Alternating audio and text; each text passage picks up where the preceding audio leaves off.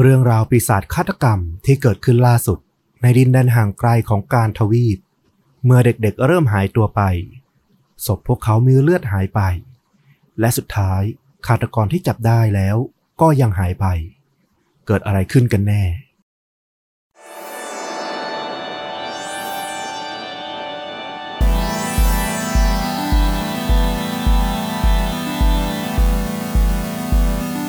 สวัสดีครับ สวัสดีครับ ค่าจริงยิ่งกว่าหนังพอดแคสต์จากช่องชนดูดะอยู่กับต้อมครับ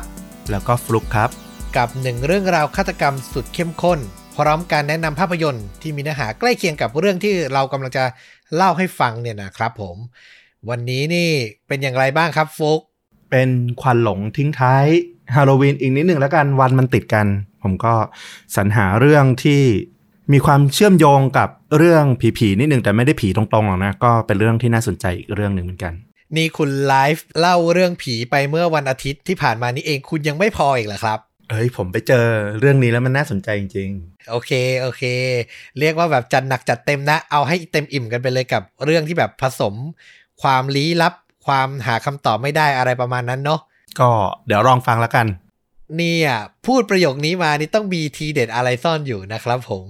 แต่ก่อนจะไปฟังนิดหนึ่งเหมือนเดิมนะครับ เน้นย้ำกันอีกรอบ ใครอยากฟังพอดแคสต์ตอนพิเศษ แล้วก็สนับสนุนต้อมกับฟลุกให้ช่องเติบโตแล้วก็อยู่ได้อย่างมั่นคง ก็สามารถสมัครเป็นสมาชิกช่องได้แล้วนะครับผมที่ปุ่มสมัครหรือจอยสำหรับ Android หรือว่าคอมพิวเตอร์นะครับ ส่วน iOS เนี่ยก็กดลิงก์ใน description ด้านล่างคลิปนี้ได้เลยนะครับ เดือนละ 50 บาทเท่านั้น ตอนนี้มีหลายท่านและที่สมัครเข้ามานะครับผมก็ตอนพิเศษของเดือนตุลาก็ปล่อยไปแล้ว ของเดือนพฤศจิกายนก็อีกไม่นานเกินรอนะครับผมเอาละขายของเรียบร้อยเข้าสู่เรื่องราวเชิญฟลุกเลยครับ ก็วันนี้ขอพาต้อมแล้วก็ท่านผู้ฟังทุกท่านนะครับ ไปที่ประเทศในทวีปแอฟริกา ซึ่งเราก็ไม่ค่อยได้ไปเท่าไหร่เนาะจริง ไปลองพูดถึงทวีปนี้บ้าง เป็นเรื่องราวที่เกิดขึ้นในประเทศเคนยานะ ต้องบอกว่าประเทศเคนยาเนี่ยหลาย ๆ คนน่าจะมีภาพจำเรื่องของความ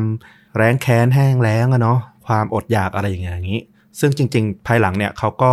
พัฒนาขึ้นมาพอสมควรแล้วแหละ แต่ว่าปัญหาหนึ่งที่ประเทศเคนยามีเหมือนประเทศในแอฟริกาอื่น ๆ นะเนาะก็คือเรื่องราวของอาชญากรรม แล้วก็การต่อสู้ดิ้นรน เอาชีวิตรอดของผู้คนในในประเทศนั้นๆแหละนะ ต้องบอกว่าในเฉพาะในปี 2020 เนี่ยนะปีที่ผ่านมาเนี่ยมีรายงานการหายไปของเด็กเด็กๆเลยนะ ของผู้หญิงเนี่ยเด็กผู้หญิงประมาณ 125 คน เด็กผู้ชายอีก 117 คน ซึ่งส่วนใหญ่เนี่ยก็ต้องบอกว่าสุดท้ายแล้วก็พยายามสืบหาจนตามตัวกลับมาบ้าน กลับมาหาครอบครัวของตัวเองได้อย่างปลอดภัยนะ แต่ว่าก็มีจำนวนไม่น้อยเลยที่สุดท้ายก็หาไม่เจอหรือสุดท้ายพบก็กลายเป็นศพไปแล้ว เขาบอกว่ามีผู้เสียชีวิตที่เป็นเด็กเนี่ยนะอย่างน้อย 10 คน แล้วก็สูญหายไปไม่รู้ชะตากรรมเนี่ยอีกประมาณ 18 คน เฉพาะปีที่ผ่านมา ซึ่งก็ต้องบอกว่ามันก็เป็นปัญหาหนึ่งของประเทศเคนยาเนาะเพราะว่าถ้ามองในพื้นที่ติดๆกันอาจจะเห็นภาพชัดเจนอย่างเอธิโอเปีย เรื่องของความอดอยาก แล้วก็ประเทศติดๆกันกับเคนยาอย่างโซมาเลีย ก็เห็นชัดอย่างเรื่องโจรสลัดโซมาเลีย ก็เป็นเรื่องของอาชญากรรมที่กระทบไประดับโลกเลยทีเดียว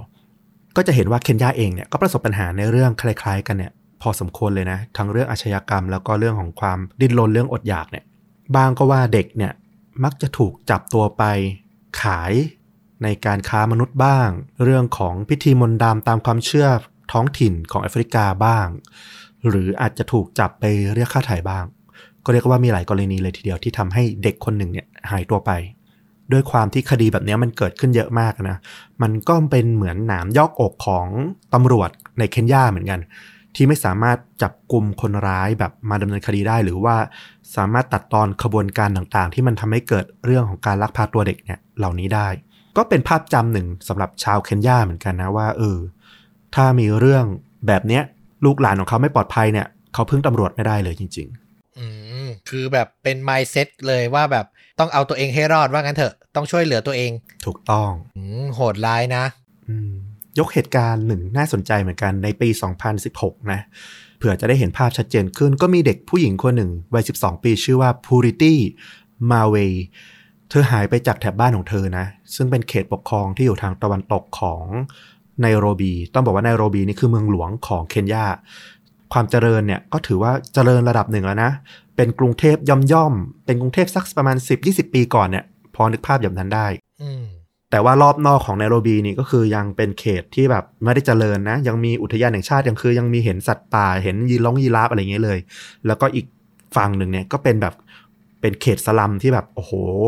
ใหญ่โตมโหฬารสุดลูกหูลูกตาเลยทีเดียว ก็คือแบบมีความเหลื่อมล้ำอยู่ในพื้นที่เดียวกันของไนโรบีเนี่ยแบบมหาศาลเลย หลังจากที่เด็กผู้หญิงที่ชื่อว่า Purity เนี่ยหายตัวไปเนี่ยก็ไม่มีใครรู้เบาะแสเลย หาตัวไม่เจอที่แน่ใจก็คือหนึ่ง เธอ 12 ปีแล้วไม่น่าจะแบบพัดหลงทางแบบเดินไปเองหายไปเองเหมือนอย่างคดีที่เกิดขึ้น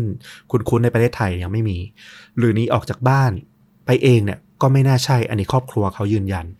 น่าจะเป็นเรื่องของการถูกใครสักคนเนี่ยหรือสักกลุ่มหนึ่งเนี่ยลักพาตัวไป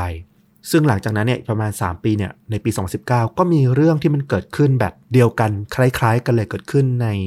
ทางตะวันตกของประเทศเคนยาก็เป็นเด็กชายวัย 13 ปีชื่อ อรอน ก็หายตัวไปเหมือนกับพิลิตี้เลย แล้วเรื่องราวมันก็คล้ายเดิม คือไม่มีวี่แววว่าน้องผู้ชายคนนี้เอรอนเนี่ยจะหายไปเฉยๆได้อย่างไร ซึ่งอย่างหนึ่งที่พ่อแม่หรือคนรอบตัวของเอรอนเนี่ยค่อนข้างเชื่อมันก็คือ หลังจากผ่านไปหลายวันแล้วก็เชื่อว่าเออในเมื่อมันไม่มีการแจ้งเรียกค่าไถ่โทรมาบอก หรือไม่มีการติดต่อประสานมาจากคนร้ายที่ลักพาตัวไป อย่างน้อยน้องก็คงไม่ได้ถูกเรียกค่าไถ่ลักพาตัวเรียกค่าไถ่แล้วแหละ มันก็เหลือได้เพียงแบบถูกจับไปจากขบวนการค้ามนุษย์ หรือไม่ก็เป็นพวกซาดิสที่ชอบจับเด็กไปทรมานหรือฆ่าเท่านั้นเอง ก็ทำให้แบบครอบครัวรู้สึกเชื่อได้แหละว่าเออน้องน้องน้องคนเนี้ยน้องเอรอนเนี่ย น่าจะตายไปแล้วแหละ คงไม่ได้กลับมาบ้านอีกแล้วแน่นอนอืมซึ่งไอ้คดีเนี้ยมันก็น่าสนใจตรงที่ว่า มันทำให้ชาวบ้านในหมู่บ้านในพื้นที่ที่เอรอนอาศัยอยู่เนี่ยเกิดความโกรธแค้นนะ เพราะว่าตำรวจเนี่ยดำเนินการทุกอย่างล่าช้ามาก ทั้งการติดตามตามหาการสืบสวนเนี่ย จนสุดท้ายเนี่ย พวกเขาก็เริ่มแบบเหมือนเล่าลือสืบเสาะกันเองปากต่อปากอะไรอย่างเงี้ย ไปแบบลือกันว่าน่าจะเป็นการกระทำของคนบ้านนี้นะ น่าสงสัยนะคนเนี้ย จนในที่สุดเนี่ยไอ้สิ่งที่มันลือมันเล่ากันเองเนี่ย มันก็กลายเป็นความเชื่อของคนขึ้นมาจริง ๆ แล้วชาวบ้านก็กลายเป็นกลุ่มสารเตี้ยไปลุมเผาบ้านของผู้ชายคนนั้น เรียกว่าไหม้วอดวายไปหมดเลย ซึ่งตอนหลังเนี่ยก็ความจริงก็เปิดเผยนะว่าเออในที่สุดเนี่ยเขาก็พิสูจน์ได้ว่าผู้ผู้ชายคนเนี้ยไม่ได้มีส่วนเกี่ยวข้องกับคดีการหายตัวไปของเอรอน แต่มันก็ตอกย้ำให้เห็นว่าเออประชาชนชาวเคนยาเนี่ยมันที่สุดกับการศรัทธาในระบบยุติธรรมตามปกติแล้วแหละ มันขาดความเชื่อมั่นไปเยอะเลย มันทำให้พวกเขาเนี่ยตัดสินใจแบบเอออาศัยเพียงแค่แบบความเชื่อของตัวเองอะว่าใครสักคนที่เป็นพิรุษหรือน่าสงสัยเนี่ย ก็เพียงพอละที่จะตัดสินลงโทษได้ ก็เป็นการตอกย้ำอีกครั้งว่าเออตำรวจเนี่ยก็ต้องแบบให้ความซีเรียสจริงจังเกี่ยวกับคดีเด็กหายในเคนยาให้มากขึ้น เพราะมันก็กลายเป็นประเด็นที่แรงขึ้นเรื่อยๆ ในสังคมของเคนยา คือเมื่อกฎหมายมันไม่ศักดิ์สิทธิ์ หรือมันไม่ได้ผลพออะมันก็จะเป็นอย่างนี้แหละบ้านเมืองมันก็จะเกิดปัญหาอย่างนี้แหละนะน่าเศร้านะใช่ ก็ต้องเป็นเรื่องที่ต้องระวัง ซึ่งตำรวจในเคนยาเองก็ระวังมากขึ้นนะ หลังจากที่เกิดเคส 2016 แล้วก็ 2019 ที่สุดท้ายเป็นกลายเป็นชาวบ้านไปลงมือเผาบ้านคนอื่น แล้วก็มาถึงคดีที่เราจะเล่าเป็นหลักในวันนี้เนี่ยมันเป็นคดีเคสหนึ่งที่มีความน่าสนใจในหลาย ๆ จุดเลย ทั้งตัวฆาตกรเองแล้วก็เรื่องราวของมันที่เกิดขึ้นนะอย่างที่บอกไปท่ามกลางความเจริญของกรุงไนโรบีเมืองหลวงของเคนยาเนี่ยซึ่งถูกเปรียบเทียบว่าใหญ่คล้ายๆ กับเมืองไคโรของอียิปต์เลยนะ ประมาณนั้น ในปี 2021 ก็คือปีนี้นี่แหละ เมื่อวันที่ 30 มิถุนายน ในเมืองไนโรบีเนี่ยมีเด็กชายวัย 13 ปีที่ชื่อว่าชา l ส์โอพินโดบาล่าเขาได้หายตัวไปนะ ซึ่งเป็นลักษณะการหายตัวไปแบบคล้ายๆ กับ 2 เคสที่เล่ามาก่อนหน้านะ คือหายไปเฉยๆอะ่ะหาล่องรอยหาความสืบเนื่องความเกี่ยวข้องที่ว่าน่าจะหายไปไหนหาไม่ได้ แล้วก็หลังจากนั้นเนี่ยผ่านไปอีกประมาณ 1 สัปดาห์เท่านั้นเอง วันที่ 7 กรกฎาคม เด็กชายอีกคนหนึ่งวัย 12 ปี ชื่อว่ามูตุกู มุสโยกีเนี่ยก็ได้หายตัวไปคล้ายๆกับชา l ส์เหมือนกัน เรียกว่าเกิดคดีติดติดกันภายในเวลาประมาณ 1 สัปดาห์เท่านั้นเองถึง 2 เคสในกรุงไนโรบี แล้วก็อย่างที่บอกเลยตำรวจเนี่ยก็ไม่ชะล่าใจเหมือนเดิมละ พอรู้แล้วว่ามันเป็นคดีที่มันสร้างความสั่นสะเทือนในสังคมได้ง่ายทำให้ผู้คนเนี่ยตื่นตระหนกได้ง่าย ก็พยายามทำการสืบข้อมูลนะหาเบาะแสต่างๆ ก็ไปพบว่าเออในที่เกิดเหตุที่เชื่อว่าเด็กทั้งสองคนเนี่ยได้ถูกลักพาตัวไปหรือหายตัวไปเนี่ยมักจะมีการพบการใช้สารเคมีในบริเวณนั้นอยู่ ในรูปแบบของผงสีขาวหรืออาจจะเป็นของเหลวก็ได้นะ ซึ่งตอนหลังมันอาจจะแบบตกตะกอนขึ้นมาเนี่ยสารชนิดเนี้ยมันน่าจะเป็นสารจำพวกยาสลบหรืออะไรอย่างเงี้ยที่ทำให้แบบมึนงงได้ เขาเชื่อว่าเด็กเนี่ยน่าจะถูกบังคับให้กลืน ไอสารเนี่ยลงไปหรือว่าอาจจะถูกฉีดพ่นใส่ที่บริเวณหน้า ก่อนที่คนร้ายเนี่ยจะลักพาตัวไป เพื่อขายหรือจะเรียกค่าไถ่ใดๆก็ตามเนี่ยน่าจะเป็นอย่างนั้น ซึ่งจากบทเรียนในอดีตเนี่ยก็อย่างที่บอกตำรวจก็พยายามไม่ให้ซ้ำรอยกับคดีในอดีตเนาะก็พยายามตามหายมากขึ้นแต่ก็อย่างที่บอกมันมันไร้ร่องรอยมากๆ จนไม่รู้จะสืบต่อไปยังไง นอกจากว่าเออ มันก็ต้องเป็นฝีมือคนที่ทำแหละ จากสารที่พบในที่เกิดเหตุเนี่ย แต่ไอ้ใครทำเนี่ยมันหาไม่ได้ แต่มันโชคดีกว่าเคสของน้องพริตตี้แล้วก็น้องเอรอนที่เราเล่าไปก่อนหน้านี้ ตรงที่ว่าคดีนี้เนี่ยอย่างน้อยมีการติดต่อมาจากคนร้ายนะ มาเรียกค่าไถ่ทั้งชาญส์แล้วก็มูตุกูพ่อแม่ของทั้งคู่เนี่ยได้รับการติดต่อจากคนร้าย โดยเรียกค่าไถ่เป็นเงิน 30,000ถึง50,000 เคนยาเชลลิงเป็นหน่วยเงินของเคนยาเนาะก็ราวๆประมาณ 9,000ถึง15,000 บาท 1 เคนยาเชลลิงเนี่ยก็ประมาณ 30 สตางค์บ้านเรา น้อยนะ อืมน้อย ก็มองให้เห็นแหละว่า เออ ชีวิตของเด็กคนหนึ่งอะ่ะ มันก็มีค่าประมาณเนี้ยในประเทศเคนยาอืมแล้วก็ย้ำอีกทีว่าเหตุการณ์เนี้ยเกิดขึ้นในปีนี้เองนะ ไม่ใช่แบบห่างไกลเป็น10 20ปีก่อนเลย ปีนี้เลย แต่การติดต่อของคนร้ายมาเนี่ย มันก็เปิดโอกาสให้ตำรวจได้ทำงานได้ง่ายขึ้นอีกหน่อยหนึ่งอย่างน้อยมันมีสิ่งที่ให้ยึดโยงไปให้สามารถสืบต่อไปได้ โดยตำรวจก็พยายามแกะรอยจากเบอร์โทรศัพท์ ที่โทรเข้ามาติดต่อกับพ่อแม่ของน้องชาแล้วก็น้องมูตุกูนี่แหละ ก็ไปพบกับตำแหน่งที่อยู่ของคนร้ายจนได้นะ ซึ่งตอนนี้ตำรวจก็เชื่อว่าเออในเมื่อมันเป็นคดีเรียกค่าไถ่เนี่ย แล้วก็สามารถสืบไปเจอคนร้ายแล้วเนี่ยโอกาสที่จะช่วยเหลือเด็กได้เนี่ยน่าจะมีค่อนข้างมากทีเดียว และแล้วหนึ่งสัปดาห์ถัดมาหลังจากที่น้องคนที่สองเนี่ยมูตุกูได้หายตัวไปเนี่ยวันที่ 14 กรกฎาคมในที่สุดตำรวจก็สามารถ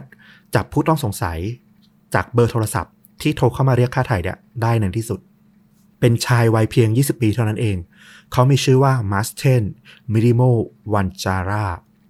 เขาเป็นชาวเมืองบุงโกมานะก็เป็นเขตหนึ่งในประเทศเคนยาที่ย้ายมาทำงานอาศัยหางานทำอยู่ในไนโรบี เขาสารภาพว่าเป็นผู้ลักพาตัวเด็กชายทั้งสองคนจริงนะ แต่น่าเสียดายที่การเรียกค่าไถ่ของเขาอะมันเป็นเพียงคำลวงเท่านั้นเอง ว่าเด็กเนี่ยเมื่อได้รับเงินก็จะได้กลับบ้านเพราะในความจริงอะเขาลงมือฆ่าเด็กทั้งสองคนนั้น ไปก่อนหน้านั้นแล้วอืมตำรวจก็พามาสเทนเนี่ยนะไปชี้จุดที่เขาทิ้งศพ มันก็เป็นบริเวณพงไม้รกนะนะอยู่หลังโรงเรียนรัฐบาลแห่งหนึ่งของเคนยา ในที่สุดเนี่ยตำรวจก็ไปพบกับศพของน้องชาร์ลส์แล้วก็น้องมูตุกูนะ ซึ่งสภาพร่องรอยของศพเนี่ยมีร่องรอยของการถูกรัดคอ แล้วก็มีบาดแผลชะกันเลย ที่บริเวณลำคอนะ แล้วก็บริเวณจุดต่างๆ ซึ่งเนี่ยมันก็เป็นแผลที่ทำให้แบบมีเลือดไหลออกมาค่อนข้างมากเลยทีเดียว สาเหตุการตายก็คงเป็นเรื่องของการเลือดไหลจนเสียชีวิต หรือไม่ก็ถูกรัดคอขาดอากาศหายใจจนเสียชีวิตเป็นอย่างใดอย่างหนึ่ง แต่ก็ทั้งสองวิธีแน่นอนว่าเด็กทั้งสองคนต้องทรมานอย่างมาก ๆทีเดียว นึกสภาพหัวอก คุณพ่อคุณแม่นะที่ไปเจอ ศพของน้องๆอะของลูกตัวเองเนี่ยโอ้โห คงทำใจได้ยากทีเดียว บรรยายไม่ได้เลยอะอืมก็พอ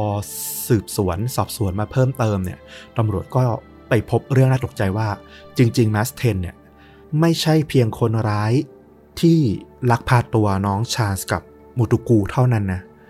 ยังเป็นคนร้ายคนเดียวกันที่ลักพาตัวน้องพูริตี้แล้วก็เอรอน ในปี 2016 กับ 2019 ที่เราเล่าไปตอนแรกด้วยอื้อหือ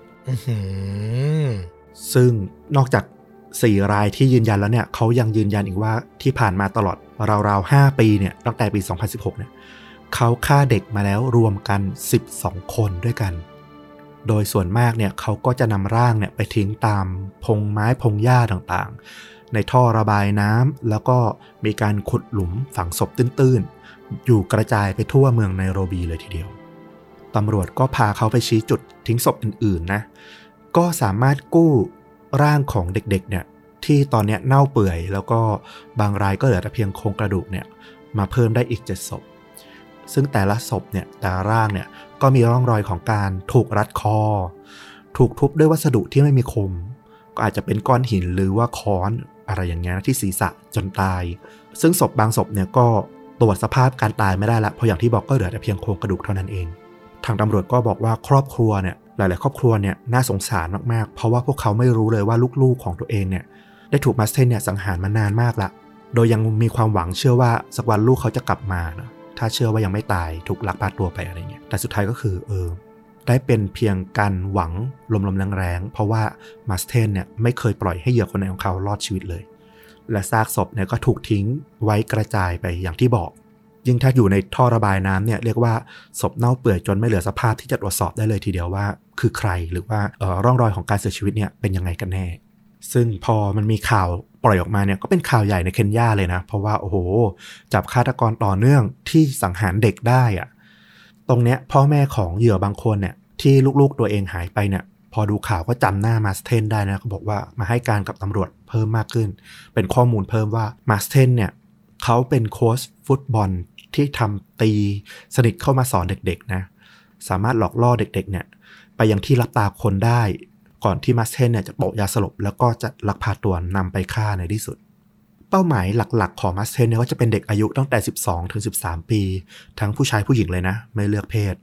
โดยมาสเทนเนี่ยเขาบอกว่าเขาไม่ได้รู้สึกผิดใดๆทั้งสิ้น แม้แต่น้อยกับการกระทำของเขาเลยนะ เขาบอกว่าเขามีความสุขเสียด้วยซ้ำ ที่ได้ฆาตกรรม ได้ฆ่าพวกเด็กๆพวกนี้อื้อหือและเรื่องที่จะเล่าต่อไปนี้เนี่ยเป็นเรื่องที่เราว่ามันทำให้คดีเนี้ยน่าสนใจมากๆ คือก่อนที่เขาจะทำการฆ่าเด็กแต่ละคนเนี่ย เขาจะดูดเลือดเด็ก ๆ เหมือนผีดูดเลือดเลยอื้อหือซึ่งมันก็สอดคล้องกับรอยบาดแผล ตามจุดเส้นเลือดต่างๆ ของเด็กที่พบอะนะที่พบในศพต่างๆ ของเด็ก ตำรวจแล้วก็สื่อเนี่ยเริ่มขนานนามเขาเลยว่าฆาตกรแวมไพร์ Vampire Killer มาสเทนเนี่ยสังหารเหยื่อของเขาเนี่ยโดยตัวคนเดียว ด้วยการกระทำที่โหดเหี้ยมที่สุด บางครั้งเนี่ยก็ดูดเลือดจากเส้นเลือดก่อนที่จะทำการฆ่า อย่างที่บอกตอนเนี้ยเขาคือแวมไพร์กระหายเลือดสำหรับชาวเคนยา มันทำให้คดีนี้นะยิ่งดังขึ้นไปอีก พอมันดังขึ้น นักข่าวเนี่ยก็เริ่มไปสืบหาว่าแล้วมาสเทนเนี่ยเขาคือใครกันล่ะ เรื่องราวของมาสเทนเนี่ยก็น่าสนใจมากทีเดียวนะ เขาเป็นเด็กในหมู่บ้านห่างไกลในเขตที่ชื่อว่าบุงโกมา พ่อของเขาเนี่ยชื่อว่าโรเบิร์ตวันจารา ตอนนี้ก็อายุ 58 ปีละเขาก็เล่าแหละว่าเออลูกชายของเขาเนี่ยมาสเทนเนี่ยเป็นลูกชายคนที่สองของเขา ลูกชายคนเนี้ยต้องลาออกจากโรงเรียนกลางคัน ตั้งแต่อายุราวๆ 15 ปี 16 ปี เพราะว่ามาสเทนเนี่ยไปก่อเรื่องทะเลาะวิวาทแล้วก็ฆ่าวัยรุ่นวัยเดียวกันเนี่ยอายุไล่เรียกกันเนี่ยจนตาย ทำให้พวกผู้ใหญ่ในชุมชนในหมู่บ้านเนี่ยตำหนิโกรธแค้นเขาอย่างมาก จนในที่สุดเนี่ยเขาก็อยู่หมู่บ้านนี้ไม่ไหว แล้วก็ต้องเดินทางไปในโรบีเพื่อหาโอกาสตั้งต้นชีวิตใหม่ ซึ่งพ่อของเขาเนี่ยก็เชื่อนะว่ามาสเทนเนี่ยน่าจะไปในโรบีแล้วก็ไปเจอกับพวกกลุ่มแก๊งอันดาพาลอะเด็กไม่ดีคนไม่ดีต่างๆ ที่ชักจูงเขาให้กลายเป็นฆาตกรต่อเนื่องอะไรอย่างนี้ แต่สำหรับมาสเทนเนี่ยเขาบอกว่าเขาเล่าเองว่า ตั้งแต่วันที่เขาได้ฆ่าเด็กผู้ชายคนนั้นนะตอนอายุประมาณ 15 ปีย่าง 16 ปีเนี่ยเขาก็ถูกหลอกหลอนจากภาพกองเลือดของเด็กชายคนนั้นนะที่ตายมาโดยตลอด แล้วเขาก็บอกว่าวิญญาณของเด็กชายคนนั้นนะมาคอยยั่วยุ ให้เขาเนี่ยฆ่าคนเพื่อที่จะสยบความกระหายของวิญญาณดวงนั้นด้วย มันก็กลายเป็นเหมือนความฝังใจอะเด็กคนหนึ่งที่ไม่เคยฆ่าคนมาก่อนแล้วก็ไปฆ่าคนแล้วกลายเป็นภาพฝังใจแล้วมันก็มาหลอกหลอนเขา เหมือนกับที่ ฆาตกรหลาย ๆ คนน่ะก็มักจะเจอนะว่า เออ พอทำผิดไปแล้วเนี่ย มันก็ถูกสิ่งที่เขาฆ่าเนี่ยมาตามหลอกหลอนเขา ซึ่งมาร์เทนส์มีอาการเดียวกันเลย เรานึกภาพตัวฆาตกรต่อเนื่องในหนังหรือซีรีส์หลาย ๆ เรื่องที่จะมีคนที่เคยเป็นเหยื่อแบบ คอยเดินตามเหมือนเป็นวิญญาณเดินตามอะซีนอย่างเงี้ยมีหลายเรื่องเลยนะอืมนึกออกเลยอะอืมเราก็เชื่อว่ามาสเทนเนี่ยเขาก็น่าจะเห็นภาพอะไรประมาณนี้แหละ แล้วเขาก็มีความเชื่อนะ ว่าการดูดเลือดเด็กเนี่ย ก่อนที่จะฆ่าเนี่ยเป็นวิธีเดียวเลย ที่จะทำให้เขาเนี่ยโล่งใจแล้วก็เป็นอิสระจากพวกวิญญาณที่มาตามหลอกหลอนเขา เพราะว่าเขาเชื่อว่าเลือดของเหยื่อเนี่ยจะเพิ่มพลังในตัวเขาให้มันมีเหนือมากกว่าวิญญาณร้ายที่ติดตามเขามาได้ทำให้เขาเป็นอิสระอยู่ชั่วครู่ไม่โดนภาพหลอนของเหยื่อเนี่ยมาหลอกหลอน ตอนนี้ผู้พิพากษาหลังที่ตรวจดูสำนวนฟ้องร้องเนี่ยมันก็ชัดเจนนะ เพราะว่าเจ้าตัวก็สารภาพด้วยไม่รู้สึกผิดอะไรทั้งสิ้น ไปชี้จุดเจอศพอะไรก็ชัดเจนว่าน่าจะเป็นคนที่ลงมือฆ่าจริง ๆ ก็อนุญาตให้ตำรวจเนี่ยควบคุมตัวผู้ต้องสงสัยตามคำร้องขอจากตำรวจนะอีก 30 วัน เพื่อให้เก็บรวบรวมหลักฐานได้มากขึ้น เพราะว่าอย่างที่บอกมันก็มีจำนวนเหยื่อที่เพิ่มมามากขึ้นนะเนาะก็ต้องมีการสืบสวนมากขึ้น มีหลายครอบครัวที่ อยากรู้คำตอบมากๆว่าลูกของพวกเขาเนี่ยอยู่ที่ไหนหรือว่าชะตากรรมวาระสุดท้ายของลูกๆของพวกเขาเนี่ยมันเป็นยังไงกันแน่จากปากของมาสเทนซึ่งในที่สุดเนี่ยศาลก็มีกำหนดเวลาที่จะพิจารณาคดีเนี่ยในวันที่ 13 ตุลาคมที่ผ่านมานี้เองอืมทว่าก่อนวันพิจารณาคดีจะมาถึงเพียงหนึ่งวันเท่านั้นเอง ในช่วงเช้าของวันพุธที่จริง ๆ จะต้องพาไปศาลเนี่ย ปรากฏว่ามาสเทน ไม่อยู่ในห้องขังแล้ว หายไปอย่างไร้ร่องรอยอืมตอนนี้เนี่ย เจ้าหน้าที่3คนที่ประจำอยู่ที่สถานีตำรวจของไนโรบีเนี่ย ก็จาราวันละเดือดร้อนละเพราะว่าคนร้ายคนสำคัญหายตัวไป ทั้ง3คนเนี่ย ก็ถูกจับทันทีเลยนะ ในข้อหาเพิกเฉยไร้ความสามารถ รวมถึงอาจจะให้ความช่วยเหลือในการหลบหนีผู้ต้องขังด้วย เพราะว่ามันก็เป็นคดีดังด้วย ดังนั้นคุณจะมาบอกเฉยๆว่า หายไปไหนไม่รู้เนี่ยเป็นไปไม่ได้ละ แม้ว่านะใบหน้าของมาสเทนเนี่ยจะแผ่หลานะกระจายไปอยู่ในทุกสื่อเลย ทั้งหนังสือพิมพ์ทั้งโทรทัศน์ รวมถึงในโซเชียลเน็ตเวิร์กของเคนยาเองก็ตามเนี่ยแล้วก็ตำรวจเนี่ยพยายามออกค้นหาอย่างเต็มที่เนี่ยตลอดวัน 2 วันหลังจากที่พบว่าหายตัวไปเนี่ยแต่ก็ไม่พบร่องรอยของเขาเลยแม้แต่น้อย ไม่มีใครแจ้งเบาะแสมาเลยว่ามาสเทนหายไปไหน ตอนนี้ผู้ว่าการ ของเคนยาเนี่ยชื่อไมค์ซอนโกเขาก็ถึงกับต้องเสนอเงินรางวัลนำจับมูลค่าถึง 2 0 0 0 0 0 เคนยาชิลลิงหรือราวๆประมาณ 60,000 บาท เป็นรางวัลนนำจับเลยทีเดียว รางวัลดำจับเนี่ยยังสูงกว่าค่าไถ่อีกนะ ตลกร้ายมากจริงค่าถ่ายของน้องๆสองคนนั้นรวมกันยังได้ประมาณครึ่งหนึ่งของรางวัลนนำจับ เท่านั้นเองๆอืมหลังจากนั้นผ่านไปวันหนึ่งก็แล้วสองวันก็แล้วไม่มีเบาะแสใดทั้งสิ้น แล้วอยู่ดีๆ เช้าวันศุกร์ ผ่านไป 2 วันเต็มๆเช้าวันศุกร์ก็มีการแจ้งมาว่าได้พบเจอมาสเทนแล้วตำรวจก็ตามไปดูเลยนะ ว่าพบเจอที่ไหน ซึ่งเบาะแสที่แจ้งมาเนี่ยบอกว่า พบเจอตัวมาสเทนอยู่ที่บุงโกมาก็คือบ้านเกิดของเขาเองนั่นแหละทว่าเมื่อตำรวจไปถึงสถานที่ที่บอกว่าพบเจอมาสเทนเนี่ยก็กลายเป็นว่าพบเพียงร่างไร้วิญญาณของมาสเทนเท่านั้น ย้อนกลับไปว่าเขาหนีไปได้ยังไงเนี่ย เขาเชื่อว่าในคืนวันอังคารก่อนที่จะทำการหลบหนีเนี่ย ตัวมาสเทนเนี่ยติดสินบนเจ้าหน้าที่บางคนนะ เพื่อที่จะขอสวมรอยเป็นหนึ่งในผู้ต้องหาที่ถูกจับกุมจากคดีละหุโทษ เช่น คดีละเมิดมาตรการควบคุมโควิดของเคนยาอะไรแบบเนี้ย เพื่อที่จะรับการปล่อยตัวในคืนวันอังคารนั่นเอง โดยเขาบอกว่าอาศัยช่วงที่จังหวะไฟดับในตอนกลางคืนเนี่ย ก็ได้รับการสับตัวเข้ากลุ่มของพวกนักโทษละหุโทษ แล้วก็ได้รับการปล่อยตัวภายในคืนวันอังคารนั่นเอง แล้วมาสเทนเนี่ยก็หนีขึ้นรถบรรทุก โดยสารกลับไปยังบุงโกมาบ้านเกิด ซึ่งตำรวจก็ได้รับแจ้งในภายหลังหลังจากที่เรื่องราวมันจบลงเนี่ยนะว่าเออ มันก็มีญาติของมาสเทนหลายคนยืนยันว่า ในคืนนั้นเนี่ยมาสเทนได้โทรพยายามติดต่อหาญาติหลาย ๆ คนเลย เพื่อขอเงินเป็นค่าโดยสาร แต่ก็ไม่สามารถยืนยันได้ว่าสุดท้ายแล้วเนี่ยเขาเอาค่าโดยสารมาจากไหน เพราะว่าญาติก็ยืนยันว่าไม่ได้ไม่ได้มีใครให้ไป แล้วเขาก็เดินทางมาถึงบุงโกมาเนี่ยในช่วงเช้าวันพุธ สิ่งแรกที่เขาไปพบเลยก็คือ สนามฟุตบอลที่มีเด็กๆกำลังเล่นบอลกันอยู่ เขาก็ไม่รอช้านะ เขาก็เดินเข้าไปเล่นกับเด็กๆ อย่างที่ทำเป็นปกติทุกๆ ครั้ง เข้าไปเนียนว่าเป็นโค้ชจนเด็กไว้ใจแล้วสุดท้าย อาจจะลวงไปฆ่าแบบเดิมหรือเปล่าเราก็ไม่รู้ เพราะว่ามันไม่เกิดเหตุการณ์นั้นขึ้นมาให้เป็นเรื่องที่รู้สึกสลดใจตามมาอีก ก่อนที่เขาจะได้ลงมือทำหรือไม่ทำอะไรที่เราคาดเดาไม่ได้เนี่ย เวลาล่วงเลยมาถึงเช้าวันศุกร์ก็มีชายคนหนึ่งที่เคยเป็นเพื่อนร่วมทีมฟุตบอลของมาสเทนสมัยที่เรียนด้วยกันเนี่ยกำลังเดินไปส่งลูกที่โรงเรียน แล้วก็ผ่านสนามฟุตบอลพอดี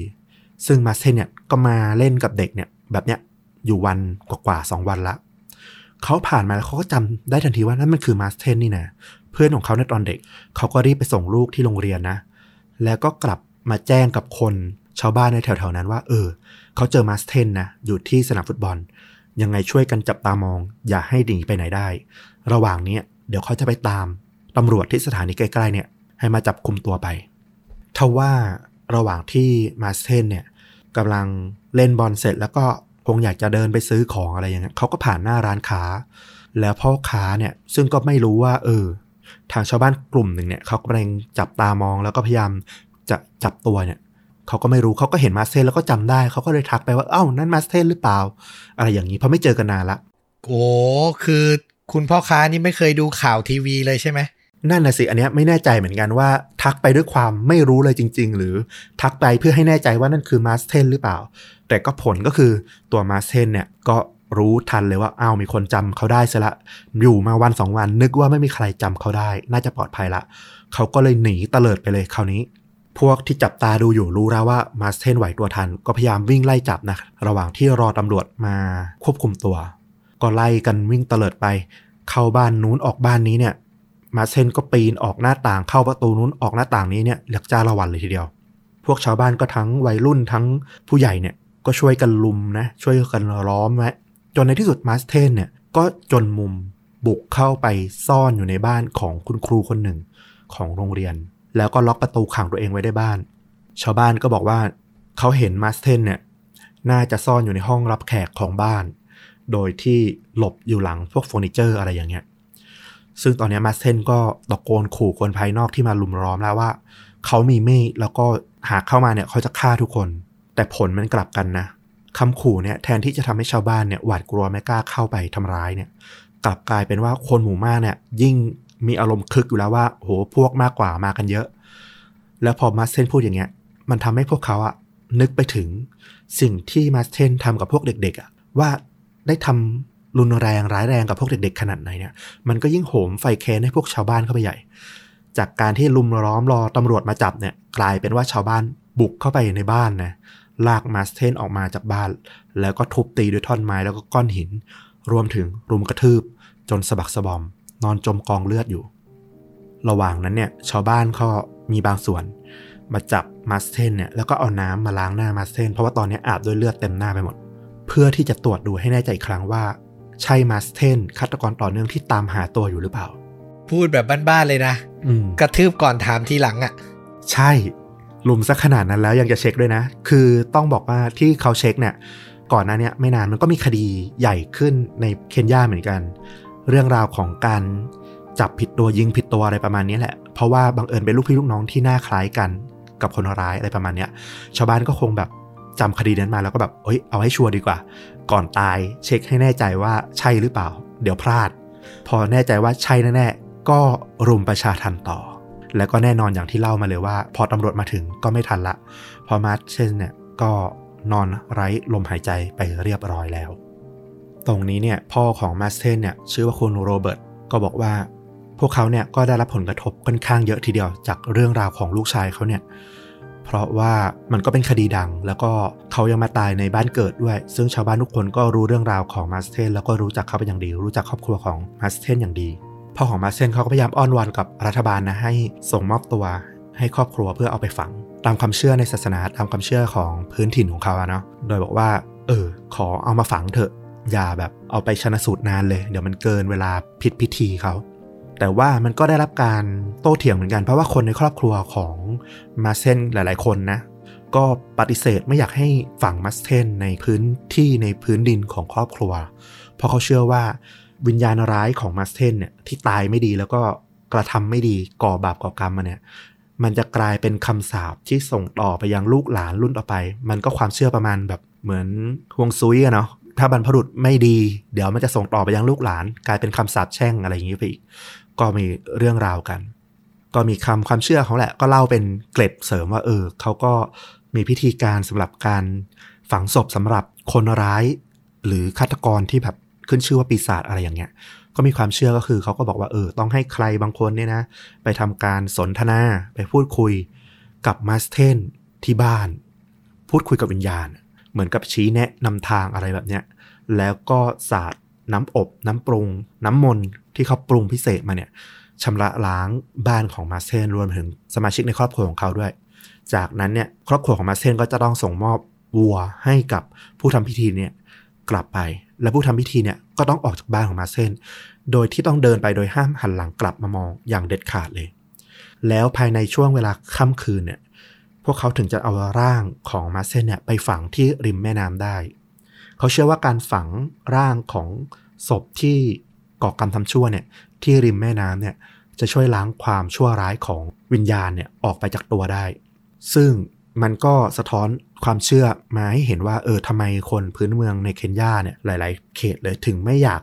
ถึงไม่ยอมกินพวกปลาเพราะเขาเชื่อว่าเออวิญญาณร้ายต่าง ๆ เนี่ย มันไหลลงไปสู่แม่น้ำไปอยู่ในตัวปลาทำให้เขาไม่กินพวกปลาเลย อันนี้ก็เป็นเกิดความเชื่อที่แบบเล่าเสริมมานิดหน่อย แต่ผลกระทบที่แน่ ๆ อย่างที่บอกก็คือ พ่อของมาเซนเนี่ยบอกว่าชาวบ้านเนี่ย แปะป้ายกับครอบครัวกับตัวเขาไปเรียบร้อยแล้วว่า เป็นพ่อของแวมไพร์เป็นครอบครัวของแวมไพร์เพราะว่าเรื่องราวมันแบบค่อนข้างโด่งดัง แล้วก็แบบโอ้โห อย่างที่เล่ามาทั้งเรื่องที่เขาก็ทำทั้งเรื่องที่เขาจุดจบของเขาเนี่ยโอ้โห ไม่มีดีสักอย่าง ก็กลายเป็นแปะป้ายแขวนติดหน้าติดบ้านเลยว่าเออครอบครัวเนี่ยครอบครัวของปีศาจเขาก็พยายามต้องต่อสู้ชนะความอับอายต่อไปนะว่าเออ พิสูจน์ตัวเองต่อไปว่า เขาไม่เกี่ยวข้องไม่เหมือนกับลูกชาย แล้วก็ต้องแยกแยะกัน ระหว่างลูกชายกับครอบครัวคนอื่นๆอันนี้ก็เป็นเรื่องในครอบครัว แต่อีกเรื่องที่น่าสนใจเหมือนกันในฝากฝั่งของครอบครัวเหยื่อเด็กทั้งหลายที่ถูกฆ่าตายไป แล้วก็ถูกดูดเลือดจนตายเนี่ย เขาก็พูดออกมานะว่า เออ จริง ๆ เนี่ยพวกเขาเนี่ยอยากเห็นมาสเทนเนี่ยขึ้นให้การในศาลนะ เขาอยากจะรู้ว่าทำไมมาสเทนถึงทำสิ่งเหล่านี้ลงไป เขาอยากรู้ว่า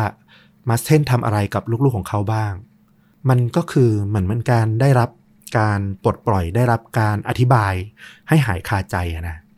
แต่ว่าสิ่งเนี้ยเราเนี้ยมันไม่เกิดขึ้นเลย เพราะว่าสุดท้ายแล้วเนี่ย มาเซนก็ถูกสารเตี้ยฆาตกรรม รุมทำร้ายประชาทันตายไปเสียก่อน ซึ่งความผิดนี้เนี่ยจริง ๆ เนี่ยเขาไม่ได้ต่อว่าชาวบ้านนะเขาต่อว่าไปถึงทางตำรวจว่าปล่อยตัวให้คนร้ายสำคัญเนี่ยหนีไปได้ยังไง ซึ่งอันเนี้ยสมาชิกสภาของเคนยาคนหนึ่งก็ออกมา ดุว่ารุนแรงกับทางตำรวจเหมือนกันนะบอกว่า อือหือเรารู้นะว่าแบบคดีเนี่ยมันยังสืบสวนสอบสวนอยู่ เราเข้าใจนะว่าทำไมคุณถึงต้องขังผู้ต้องหาอยู่ยาวนานขนาดนี้ แต่ว่าทำไมคุณถึงต้องรวบรวมข้อมูลนานเป็นเดือนๆขนาดนี้ล่ะทั้งทั้งที่ทุกอย่างมันชัดเจนแล้วก็ข้อสารภาพ แล้วคุณปล่อยให้คนร้ายสำคัญขนาดนี้เนี่ย หนีออกมาได้ยังไง นี่ยังไม่พูดเรื่องของการที่ว่ามีข่าวเรื่องของการรับสินบน จนปล่อยตัวออกมาอีกนะ ถ้าระหว่างที่เขาหลบหนีออกมา ช่วงวันสองวันเนี้ยเกิดเขาไปฆ่าเด็กเพิ่ม หรือเขาออกมาแล้วฆ่าคนทันทีเลยเนี่ยมันจะเกิดอะไรขึ้น เขาบอกว่าตำรวจเนี่ยได้รับโอกาสในการทำคดีเนี้ยแบบเนี้ยมาหลายครั้งละ ทั้งจับตัวได้ก็แล้ว ทั้งดำเนินคดีก็แล้ว แต่ก็ไม่คืบหน้าและสุดท้ายมันก็ผลลงเอยแบบเนี้ยต้องเป็นชาวบ้านเนี่ยต้องมาลงมือเพื่อหยุดยั้งความชั่วร้ายในมุมมองของพวกเขากันเองเนี่ยเพราะไม่เชื่อถือตำรวจแล้วขนาดตำรวจจับได้ยังปล่อยออกมา แล้วถ้าจับเข้าไปใหม่แล้วเกิดอะไรขึ้นในอนาคตเนี่ย เขาไม่ไว้ใจ ดังนั้นเขาก็เลยมองเข้าใจในมุมมองของชาวบ้านว่าสุดท้ายละ การประชาทันเนี่ยก็เป็นทางออกในระบบสังคมที่เขาไม่เชื่อถือในกฎหมายละเอออันนี้ก็เป็นอีกเรื่องที่แบบเล่ามาถึงจุดเนี้ยเราก็อยากวิพากษ์กันถึงจุดนี้แหละว่าเอออย่างที่ต้อมพูดในตอนแรกเลยว่า ในสังคมที่มันความศักดิ์สิทธิ์ของกฎหมาย การบังคับใช้กฎหมายไม่ศักดิ์สิทธิ์เนี่ยมันจะเกิดความวุ่นวายร้ายแรงได้ขนาดไหน ดูเรื่องของเขา แล้วก็ย้อนดูเรื่องรอบตัวตัวเองเนาะ เพราะว่ามันเป็นตัวอย่างที่เด่นชัดมากๆ ประเทศเราไม่ได้ดีที่สุด ประเทศเราไม่ได้แย่ที่สุด และประเทศเราก็มีตัวอย่างของประเทศที่แย่กว่าให้เห็นเยอะแยะมากมาย ในขณะเดียวกันก็มีประเทศที่เขาทำได้ดีกว่าให้เห็นเยอะแยะมากมาย เช่นกัน มันอยู่ที่ว่าเราจะเรียนรู้แล้วก็ปรับปรุงกันได้อย่างไร เราพูดหมายรวมถึงทั้งสังคมนะ เราไม่ได้พูดแค่จะบอกว่า เฮ้ยตำรวจต้องปรับปรุงตัวตำรวจไม่ดี อันนั้นนะก็เข้าใจมันมีทั้งดีทั้งไม่ดี แต่การจะเปลี่ยนแปลงสิ่งใดสิ่งหนึ่งอะ่ะโหมันต้องไปกันทั้งหมดอะ่ะเออสำหรับเรานะ ทั้งเรื่องการศึกษาทั้งเรื่องการให้ความรู้ ประชาชนก็ต้องเรียกร้องในสิ่งที่เห็นว่ามันไม่ถูกต้อง ไม่ใช่ว่า อะอันนี้เป็นประโยชน์ต่อเราเราไม่พูดอะไรอย่างเงี้ยมันก็ไม่เปลี่ยนอยู่ดี นั่นแหละ แต่มันซับซ้อนและคงต้องใช้เวลาคุยกันนานอืมแต่เชื่อว่าการที่ฟลุกนำเรื่องนี้มาเล่าและชี้ให้เห็นประเด็นเนี้ย ก็น่าจะได้ข้อคิดอะไร ไปคิดไปตกตะกอนกันได้อยู่เออนะครับสำหรับภาพยนตร์ล่ะ ถ้าจะแนะนำก็อย่างที่บอกมันเป็นเรื่องราวของผีดูดเลือดนะของแวมไพร์เราก็แนะนำหนังผีแวมไพร์เนี่ยผีดูดเลือดเนี่ยสองเรื่อง เรื่องแรกเนี่ยคือคลาสสิกเลย โอ้โห ใครชอบเดคูล่าแวมไพร์เนี่ยพลาดไม่ได้เลย นั่นคือ Bram Stoker's Dracula นะ หนังของฟรานซิสฟอร์ดคอปโปล่าคนที่ทำ The Godfather อืมเป็นหนังปี 1992 ดาราดังคับคั่งมาก ๆ มีแกรี่โอลด์แมนเล่นเป็นเดคูล่า Count Dracula นะวินโนนาไรเดอร์เล่นเป็นนางเอกแอนโทนีฮอปกินส์เล่นเป็นแวนเฮลซิงนะนักล่าผี แล้วก็คนสุดท้ายตอนนั้นยังละอ่อนเลยคีอานูรีฟส์เล่นเป็นบทเหมือนพระเอกอะที่ต้องไปช่วยวินโนนาไรเดอร์ซูเปอร์สตาร์เต็มจอ แต่บางคนก็อาจจะแบบเป็นแบบยุคที่ก็ยังแบบละอ่อนอยู่ยังไม่ได้ดังขนาดนั้น ใช่ ก็เรื่องราวนี้แบบโอ้โหเรียกว่าถ่ายทอดมาแทบจะตรงเป๊ะจากนิยาย Bram Stoker เลยนะ ซึ่งเป็นนิยายเดคูล่าที่ดังมากน่าจะที่สุดเลยอะถ่ายทอดมาเป๊ะได้รสแบบโอ้โหวรรณกรรมเลยแหละ ดูคลาสสิกมากๆ ถ้าใครชอบงานพิถีพิถันนะ งาน art สวยๆ เสื้อผ้า costume แบบ เนียบๆนะโอ้โห ไปดูได้เลย ค่อนข้างดี แต่ถ้าสำหรับคนทั่วไปเราบอกเลยว่า หนังมันก็ดูแบบเฉยๆเอื่อยๆหน่อยๆอะดูมันแบบ นิยายนิยาย อย่างที่บอกแหละแบบโอ้โหแค่ได้ไปดูดาราดัง ๆ ในยุคตอนที่เขายังหนุ่มๆสาวๆกันอะเออก็ดูแบบน่าสนใจพอสมควรละ feeling คล้ายๆกับ Romeo and Juliet เวอร์ชัน Leonardo DiCaprio ดูเอาความงดงาม ดูเอางานศิลป์ได้ แต่ดูเอาสแต่ดูเอาสนุกต้องคิดอีกทีหนึ่งอ่าใช่ แล้วก็อีกเรื่องหนึ่ง อันนี้เราชอบเป็นการส่วนตัว นั่นก็คือเรื่อง Let the Right One In เป็นหนังสวีเดนเนาะของโทมัสอันเฟรสันปี 2008 ก็เป็นหนังแวมไพร์ที่แบบโอ้โหแหวกขึ้นมาใช้ชองของหนังสยองขวัญ แต่จริง ๆ เล่าเรื่องของการก้าวผ่านข้ามวัยนะของเด็กผู้ชายเด็กผู้หญิง เรื่องราวของการเรียนรู้เรื่องเพศ เรื่องของความสัมพันธ์ต่างๆ ได้แบบน่าสนใจอะ่ะคือหนังมันก็ออก indie indie หน่อยๆแหละ แต่ว่าโอ้โห มันมีวิธีการเล่าที่แบบเออมันเจ๋งนะในความเป็นอินดี้ของมันเนี่ยมีหลาย ๆ ฉากที่แบบเป็นที่ฉากจำเลย จนในที่สุดฮอลลีวูดก็เอามารีเมคนะในปี 2010 ผลงานของแม t ลีฟพ่วงกับจาก c o r v e r f i e l d แล้วก็ Planet of the Apes ที่มาได้มาทำตอนหลังเนี่ย ฉบับฮอลลีวูดก็ชื่อ Let Me In อย่างที่บอกเรื่องเนี้ยมันเป็นอะไรที่ ถ่ายทอดเรื่องราวของแวมไพร์ได้แบบน่าสนใจอีกรูปแบบหนึ่ง โดยมีกิมมิคเล็ก ๆ เรื่องของตามชื่อเรื่องเลยก็คือเขาบอกว่าแวมไพร์ไม่สามารถเข้าบ้านของใครได้ ถ้าเจ้าของบ้านเนี่ยไม่เชิญชวนไม่อนุญาตก่อน ดังนั้นพวกแวมไพร์เนี่ยก็ต้องพยายามหลอกล่อให้เจ้าของบ้านเนี่ยเชิญชวนให้เข้า ซึ่งมันก็เหมือนกับเรื่องราวของเด็กผู้ชายเด็กผู้หญิงสองคนนี่แหละที่แบบ เออ มันคือการเปิดใจยอมรับความแตกต่างของคนที่แบบคนละด้านคนละขั้วอะไรประมาณนี้นะ ก็ไปดูกันน่าสนใจทีเดียว อืม เป็นหนังที่แบบว่านักวิจารณ์ให้การยอมรับและชื่นชมมากนะ คือโดยเปลือกเป็นหนังแวมไพร์แต่จริง ๆ มันซ่อนอะไรไว้เยอะนะนะครับ น่าสนใจมาก จริง ๆ เรื่องราวที่ฟุกนำมาถ่ายทอดวันเนี้ยความน่ากลัวของฆาตกรก็คือการดูดเลือดเนี่ยนะ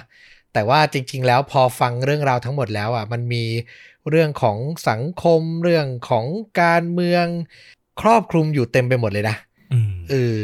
จนแบบในความรู้สึกเรานะ ส่วนตัวเราเรารู้สึกว่าเรื่องของฝั่งแบบวิพากษ์วิจารณ์ทางสังคม